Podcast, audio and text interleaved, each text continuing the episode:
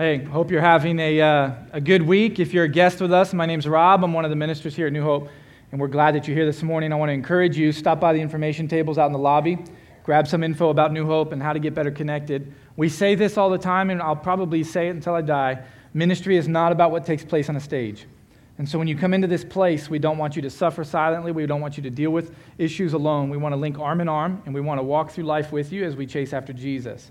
You heard Matt say numerous different times this morning already, we want to be disciples making disciples. That's our goal, and we want to invite you to be a part of that. So, a few weeks ago, we launched into this sermon series that's going to push us further in our journey of discipleship, and we're calling it Kingdom Life. And in this series, we're looking at the Sermon on the Mount, the most famous sermon ever preached by Jesus. It's in Matthew chapters 5, 6, and 7. If you have a Bible, you can go ahead and open up and get there. Uh, turn your Bible, uh, your app on, and open it up to Matthew chapter 5. And what's going on with the Sermon on the Mount is Jesus is sitting on the side of this hill. And he's surrounded by a very um, diverse group of people. And many people that were sick and suffering, many people that had just been healed prior to this sermon by Jesus, many people that were uh, well off financially, others that were poor, many people experiencing difficulty, other people just curious about this guy Jesus and wanting to hear this teaching. And Jesus begins to preach this sermon about the kingdom of God what it means to enter the kingdom, how that's available to everybody, and how once you're in the kingdom, it begins to change your life and your heart. He's giving them a blueprint for a better life. He's saying, This is the better life that you need to be chasing after. He never says it's going to be easy, but he does say, This is what will lead to a better life. You see, his point is it's not just waiting for heaven. God wants to transform and change your life right here and right now. And he begins to lay out this blueprint for that in this sermon. The problem we have is that when we hear some of these things, many of us have a very different vision for our life. Many of us, we rely on our own instincts, our own gut reactions, our own understanding, our own wisdom, our own uh, past experiences to interpret our present reality. And we just lean onto those things to try to get us through. Right? Many of us have a different vision for our life than Jesus has for our life. Now, I'm not much of a marksman. A lot of the guys in this church will tell you, no, he's not. He's not much of a marksman. But I do know this you will hit the target that you're aiming at, and it's not the target's fault when you don't. If you're, if you're aiming at a target, you're probably going to hit that target. It's, and the target's not moving when it comes to Jesus and spirituality. It's that our aim is off. And that's what Jesus is trying to say. Let me readjust your aim. You're aiming for the wrong target. And, and so Jesus starts out and he begins to talk about anger, and we talked about that last week. And after Jesus talked about anger, we looked at it from the perspective of James chapter 1 verse 19 and we kind of looked at that passage and we looked at what Jesus said and we came up with this conclusion. Right that to deal with our anger, it's a progressive verse in James 1:19. It says be quick to listen. Be slow to speak and you'll be slow to become angry. And we talked about how when we're quick to listen and we choose wisely what we're going to say, rarely do we actually battle anger. God knew what he was talking about, right? But many of us, we, we hear that and we walk out of here and we begin to live our life and we begin to still battle anger and we wonder, God, why haven't you taken my anger away? God, you're not taking my anger away. You're supposed to just take this away from me. And if I, if I were God, which you should be glad that I'm not, I would look at you and I would say, well, your, your life is perfectly suited to get the results for the target you're aiming at. Uh, why are you surprised you still battle anger? You're not quick to listen. Rarely are you slow to speak. And now you're struggling with anger and you're wondering why. You see, the point of the Sermon on the Mount is we're, we're, the results we're getting out of our life, they are perfectly suited for the things that we're chasing with our life. Jesus' goal with the Sermon on the Mount is to readjust our aim, it's to make sure that we're shooting at the right target. And so he talked about anger last week. We're going to shift our attention. We're going to talk about sex this week. Now, that's always an interesting thing to say out loud. I love watching your reactions. Some of us were like, oh, sex, don't look up, right? And that's what happens in our churches a lot of the time. But Jesus shifts his attention. He says, This is the target you should be aiming at when you think about sex. This is the target you should be aiming at when you think about sexuality and morality and how they tie together. This is the target you should be aiming at. Don't be surprised when you get results aiming at a different target. So he launches in in verse 27 of chapter 5. He says this You have heard that it was said, meaning you've been told for your whole life, aim at this target. You shall not commit adultery. He said, That's the target you've heard that it was said that you should be aiming at. Do not commit adultery. Now, before we kind of explore the depths of that particular verse, I think it's going to be helpful for us to understand uh, our, a proper view of sex in general. Because what happens when we're in church and we begin to discuss this, a lot of different things come in. There are a lot of different factors. There are extreme positions that are taken when it comes to talking about this, this topic of sex. The first one that I've seen in, throughout my experience in church and really looking at church history is that the church begins to take this position of sex out of fear of violating this verse and many others like it, and they begin to say, well, sex is gross, and we're not going to talk about sex. It's this gross subject. Don't talk about it. Now, I, how do I know that that's a sentiment that we can kind of relate to? Because when I said we're going to talk about sex, many of you literally squirmed in your seat. Others wanted to squirm because you were uncomfortable, but you thought I better not because he's going to think I'm squirming. Some of you might need to go to the bathroom. You're like, well, forget that. I'm not going to the bathroom for the rest of the service because he's going to think something's up. You see, sex is a very difficult thing to talk about in church because we viewed it as this thing that's gross. And so when we battle sex, what we've done is create a culture by our refusal to talk about it We've created a culture of silent suffering. And so people that are overly exposed to sexual material all week, it's in, our, it's in our reading material, it's on television, it's in the movies, it's on the internet, it's everywhere in our culture. And people begin to battle with sex, and then they come to church looking for answers, but the church is taking a stance of saying, hey, we don't talk about that. Just go control yourself. Just, just go control yourself. So then we've created this culture where people suffer silently or they try to control themselves and they can do it for so long until they fail and fail and fail. And then they begin to carry a, a false sense of guilt that they were never intended to carry. And so the, the church's stance historically, not all churches, but a lot of churches, their stance has been that sex is gross, let's not talk about it. The other extreme, though, is what our culture would say about sex. Now, here's what, let me, disclaimer. You can't simply blanketly say culture. There are so many different cultures in our world. There are so many different uh, views, but the culture, by and large, that we find ourselves in in the world today, and many uh, cultures previous to our current culture, would line up perfectly with this. They say sex isn't gross, they say sex is God. So, sex isn't just something that you never talk about, sex is something that you fully embrace. I mean, it's everywhere, it's unavoidable. It's so common that the true meaning of sex, the real understanding of sex, is lost in this pursuit of personal pleasure and desire. And we get so wrapped up in pursuing our own pleasures and desires. It's affected TVs, movie, reading, our poor teachers and professors on our campuses telling us just pursue pleasure. Just pursue it. Give in to it. You're going to find out more about yourself. You're going to find the true meaning of yourself. You got people living false lives. They're living out these false truth, these false uh, understandings of sex. And they begin to live them out. You got people saying, well, I can't, I can't just uh, marry somebody and then have sex. I've got to know if sex is going to work between the two of us. To which I've always told people that like say that to me. Literally, they've said that. I've said, hey, are you a man? Are you a woman? Guess what? It'll work. All right? I promise. They're just this view that you have to engage in it as soon as possible to better understand your relationship. Now, what happens when we begin to view sex as God, as this thing that we have to embrace and enjoy? This friends with benefits culture that we live in. What happens when we embrace that is our morality begins to slide. And I could talk forever about the different byproducts of a morally focused culture that's just focused on your desires and personal pleasures. But I'm going to just give you one example. What happens when we begin to view sex as God, something that we have the right to engage in in any way that we want to engage in it, is we begin to believe lies like sex is just physical. And I can enjoy sex without any emotional attachment or carrying any baggage from my sexual life into, into ne- my next relationship. The previous relationships won't have any effect on me. Sex is just physical. But most of us would agree that sex can never be just physical. It's so much more than just being physical.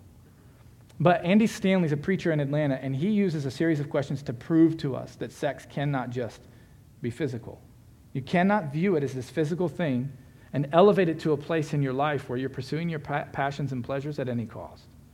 He asks the, this series of questions.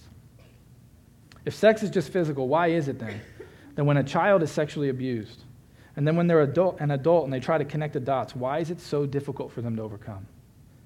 It's not simply that an authority figure betrayed me.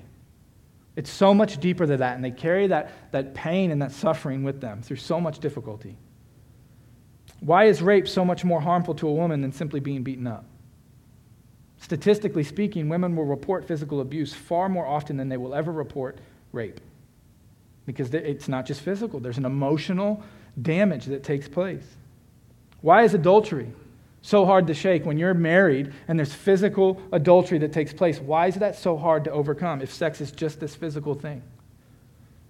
Why is it that men with the deepest sexual issues usually have or have had uninvolved or missing fathers? Why is it that most people's greatest regrets are usually sexual in nature? Why is that the case? Why do most people suffer and, and go through difficult? So, so when people come in as a minister, people come in and they want to talk all the time. Almost all the time, when somebody leads in with this statement, hey, I've never told anybody this before, but they never say, I cheated on the test in 10th grade. Oh, I said it. It's never that simple. Every time they come in and say, hey, I've never told anybody this before in my life, but it's almost always sexual in nature. Why? Why is it such a difficult thing if it's just this physical thing that we do? It's not that big a deal. Stop obsessing over it. Just engage in it. Just go find your true identity. If it's just a physical thing, it wouldn't carry so much weight. The problem is when we're aiming at the wrong target, when we're not aiming our life after this kingdom life, the problem that comes with that is that we want to define our morality by chasing our feelings. And this is a cultural landslide that affects each of us. We want to define our morality based on our feelings, but the problem is we can never define our morality based on our feelings. If we could, we wouldn't be able to tell anybody that what they're doing is wrong. You wouldn't be able to look at history and say, hey, what the Nazis did was wrong, because their number one defense for what they did was we thought it was right. It felt good. It felt right. So that's why we did it. And who are you to tell us that we're wrong? There is a higher moral standard by which all men must be held accountable. Sex cannot just be physical. You see, the proper view of pleasure, the way that God intended pleasure to be, the proper view is a byproduct of healthy morality, not the other way around. Your morality doesn't come after you get pleasure. Your pleasure is a byproduct of you getting morality and chasing Jesus the proper way. So, this brings us to this third stance. Sex isn't gross, according to God. It's not God. The Bible says, actually, that sex is good. In the Bible, there's some incredible passages that when you're reading in your English translation, they're not accurate because most translators are scared. Because in Hebrew, there are little, there are little verbs and, and words that, they, when translated accurately, they don't mean caress, and they don't mean cuddle, and they don't mean hug. They mean other things. And it gets intense in your Old Testament and throughout your Bible. Why? Why is that? Because God is celebrating godly sexuality. And when we study the real meaning of these words, what we learn, what I've learned in studying these words, because I was shown when I first became a Christian that sex was gross, and then I looked at the world and said sex is God, and now I'm looking at Scripture and it's like, no, actually, it's neither one of these. Sex is good. What I'm learning is that quite often in my life, I was ashamed of something that God was never ashamed of. He wasn't ashamed to create it, He wasn't ashamed to rejoice in it, and He wasn't ashamed to declare it to be good. Our problem is that we don't understand God made sex. Sex is a good thing. It's not only for procreation, though it is for procreation. It's not only for pleasure, though the Bible says it also is for pleasure. Ultimately, the point of sex is to point us back to our Creator. It's to give us a heavenly perspective. It's to point us back to the one who said, This is good and my good and perfect gift for you. Our problem is we need to stop being ashamed of something God's not ashamed of.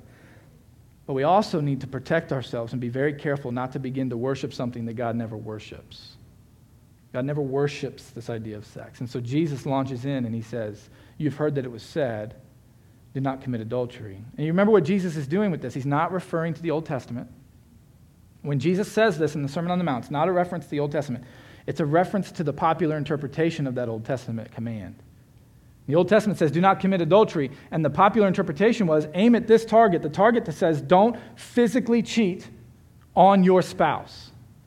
And if, as long as you behave that way, then everything else is good. You're fine. As long as you behave this certain way. And Jesus comes along and he's going to say, No, but I say to you something different. So the word he uses when he says adultery literally means sex outside of covenant. In the strictest form, it means when you enter into a covenant, sex is only for two people that are in the covenant of marriage one man, one woman in marriage forever. That's the only thing the Bible says that sex is okay for. But it also says Inherent in that command is that sex uh, without a covenant at all is also wrong. So it's not just violating, adultery is not just violating the covenant you're in, it's also behaving as though you have a covenant when you really don't. And so, two people that aren't married, two people that haven't entered the covenant, participating in sexual activity, the Bible would say that's adultery, that's wrong. Jesus wants to peel back the layers of this, though. And he begins to say sexual, be, sexual holiness is not only about sexual behavior, it's about the condition of your heart. And so, for so long, you've been aiming at this target that says, behave this way. But I say to you, you've been aiming at the wrong target. The target, the real target's not moving. I just need to help you adjust your aim. So he continues in verse 28. But I say to you that everyone who looks at a woman with lustful intent has already committed adultery with her in his heart.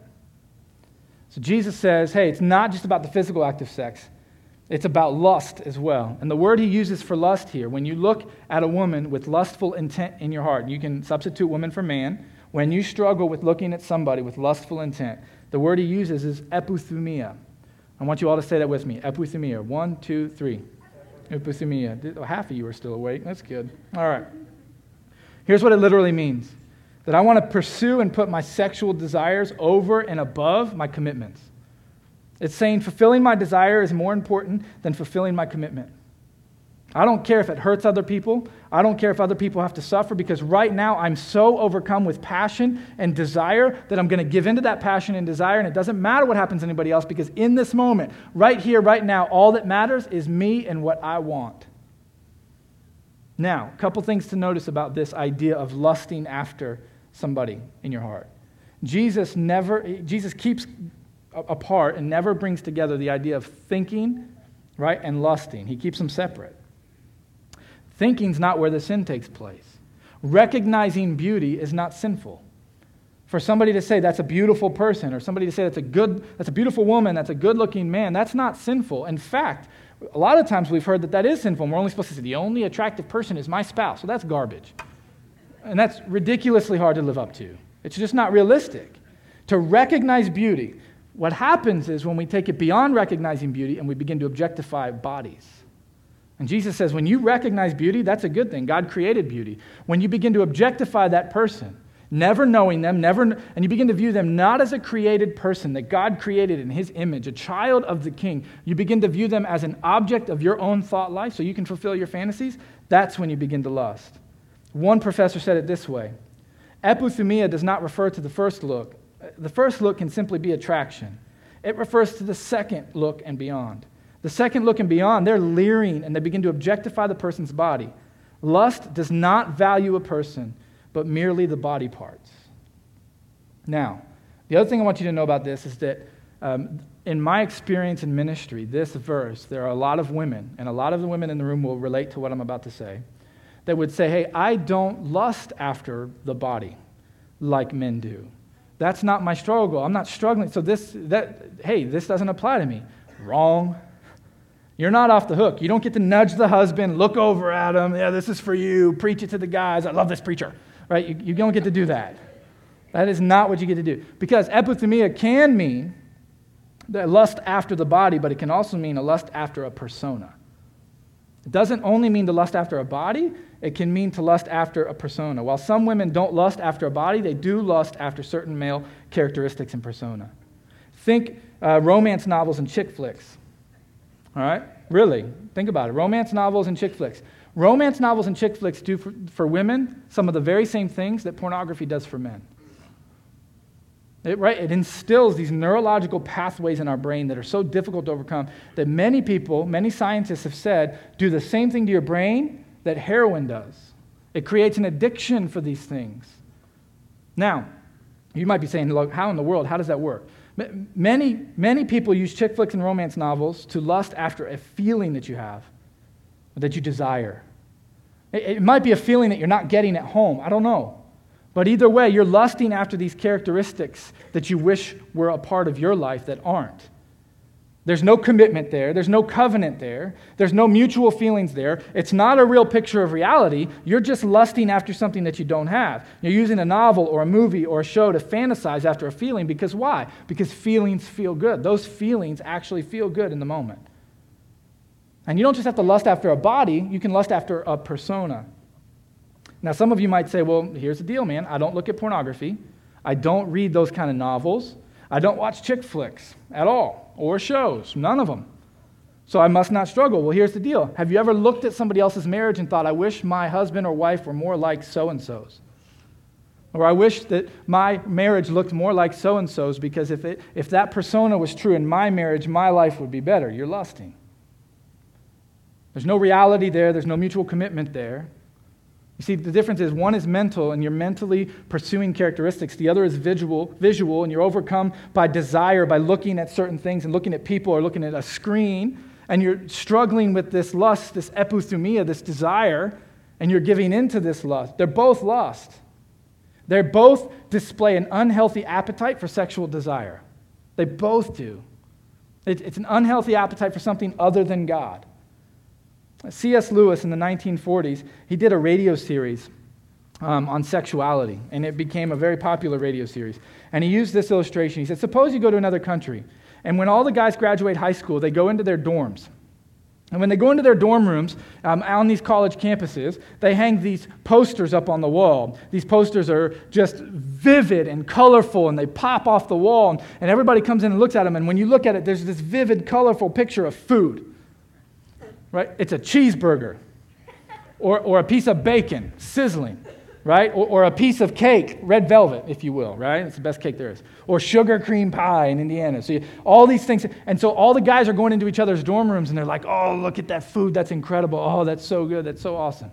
Or, or suppose the guys go to a club at night and there's low lit the, the lighting's low and the music's sensual and there's something on the stage and, and, and it begins to get revealed to the rhythm of the music and as soon as this, this uh, it's revealed and the, and the tarp is pulled back what you see is a blooming onion and you're just like oh that's incredible and everybody starts screaming yeah that's so awesome and they pull out money and they shove it under the plate and it's just this desire for food right?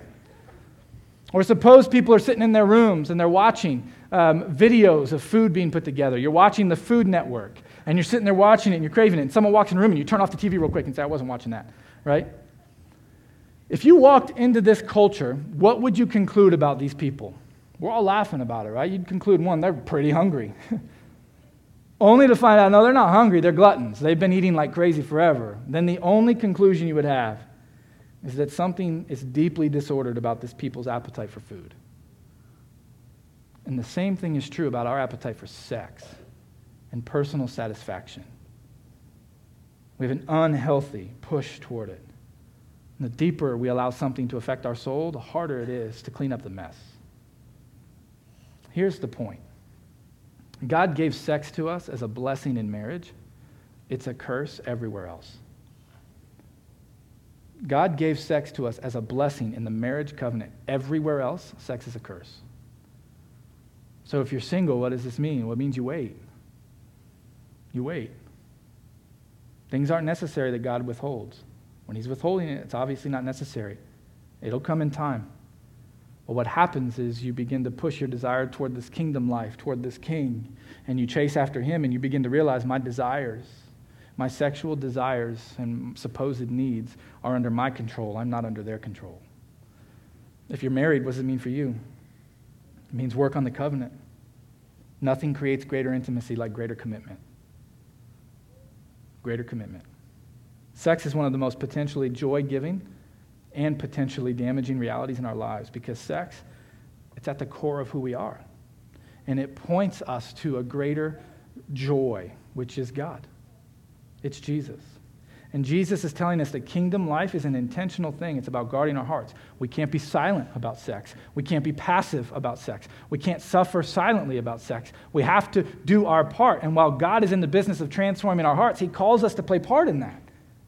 It's poor theology to say that you just wait around until God fixes everything.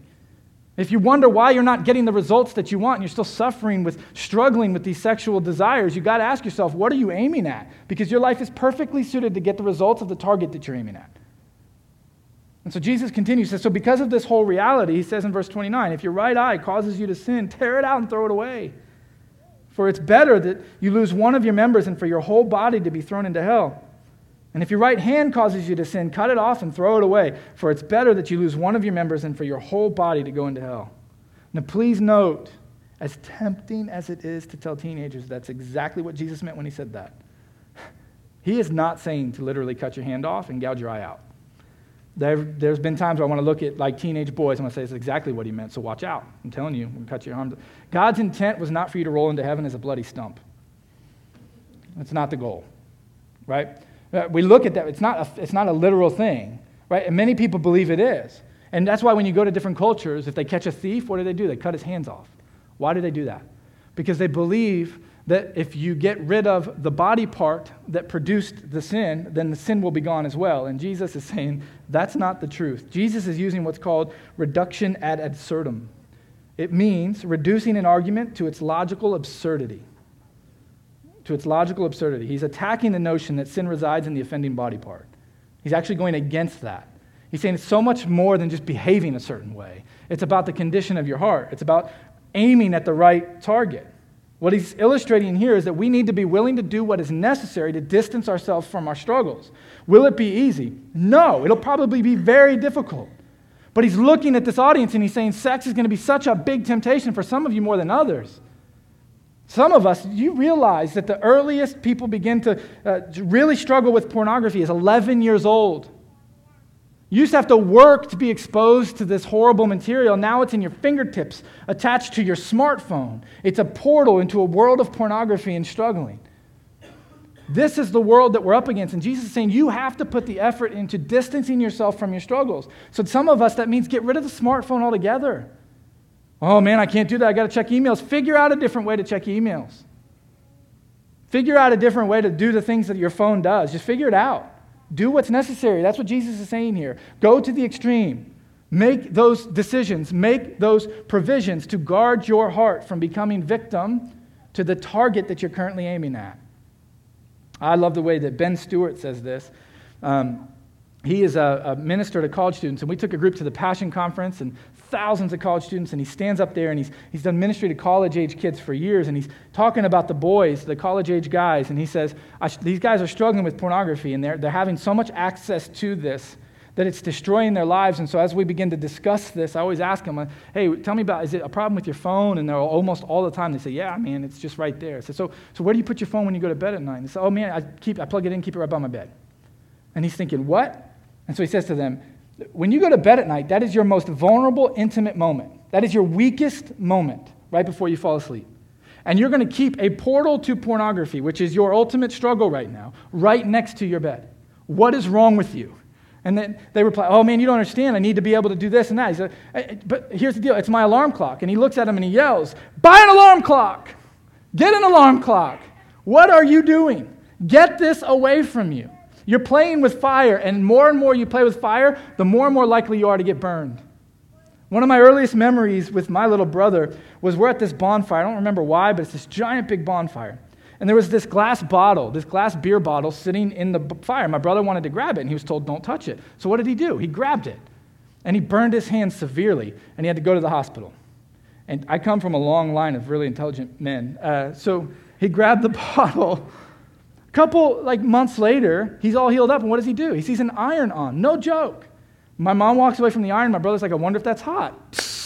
And he burns the same hand.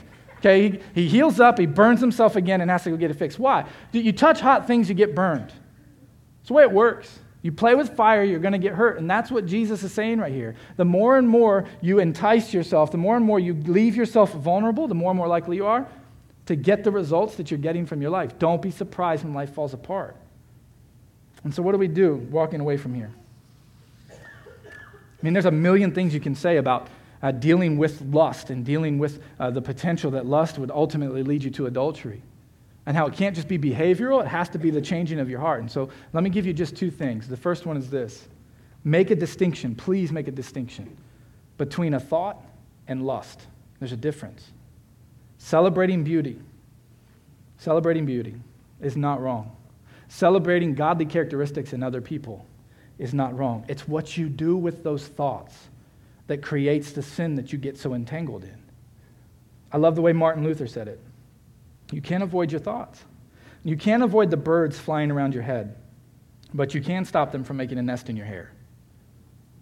You cannot avoid the birds flying around your head, but you can prevent them from making a nest in your hair. And I know what you're thinking, well, just shave your head. No, you, uh, you, can't, you can prevent your thoughts from setting up shop and ruining your life. You do. Stop being passive. Don't kid yourself. You cannot prevent all the thoughts, but you can prevent them from setting up shop. I love what one author said. He said this When it's just me against the lust, the odds are always against me. Whatever it is that has its hooks in you, you will never be free until you find something that you want more. It's not about ridding ourselves of desire, it's about giving ourselves to a bigger and better and more powerful desire. Ultimately, ultimately, overcoming lust is about not just ridding yourself of lust, but replacing lust with a desire and a love for Jesus because of what he's done for you. So the more you chase after him and live this kingdom life, the more you keep those desires in check. But you will never experience freedom by simply trying to behave better. You have to be transformed. Brings me to the second thing. You can't heal a wound by pretending it isn't there. You can't heal a wound by pretending it isn't there. Some of you are carrying guilt and shame because of a sexual past. And that guilt and shame, if you're in Christ, God is saying, My son died for that. Give it up. If you're in Christ, Jesus is saying, I want to make you new more and more every day. I want to take this guilt and shame and give you a better life, but you're aiming at the wrong target. And for, so, for some of you, that means that you got to get into a discipleship group. You got to stop trying to do this on your own. You got to link arms with your brothers and sisters in Christ and stop faking it. Stop faking it till you make it. Stop showing up on Sunday morning and pretending to do church and then walking out of here and failing miserably week after week. And stop not having somebody to confess to. Get an accountability partner. Begin to confess your sins and experience the healing that God promises He'll do for you. Stop viewing your reality separate from His promises and bring the two together. But stop being passive and do what you need to do. Elisabeth Elliot tells this story. I love this. She tells the story of a king who goes into uh, his village to visit his subjects. And as he's walking around, everybody knew this king is this magical great king. And so he's walking around and he, and he comes across this beggar who has nothing but a bowl of rice.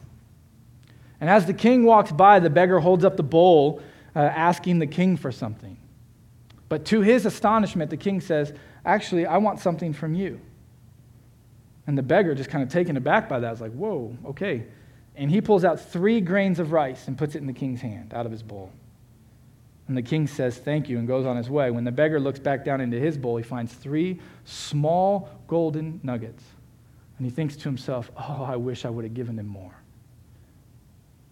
You see, true freedom from our past, where we don't carry our guilt, but we we walk in the newness of life that Jesus promised us comes from giving more and more up to Him.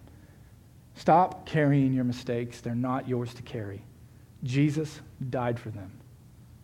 And if you want the life that He has promised you that you can have, you've got to ask yourself, what am I aiming at? Because your life is perfectly suited to continue getting the results from the target that you're currently aiming at. So, my question to you is do you want your future to simply be more of your past? Or do you want the new life that He's promised you? Let's pray.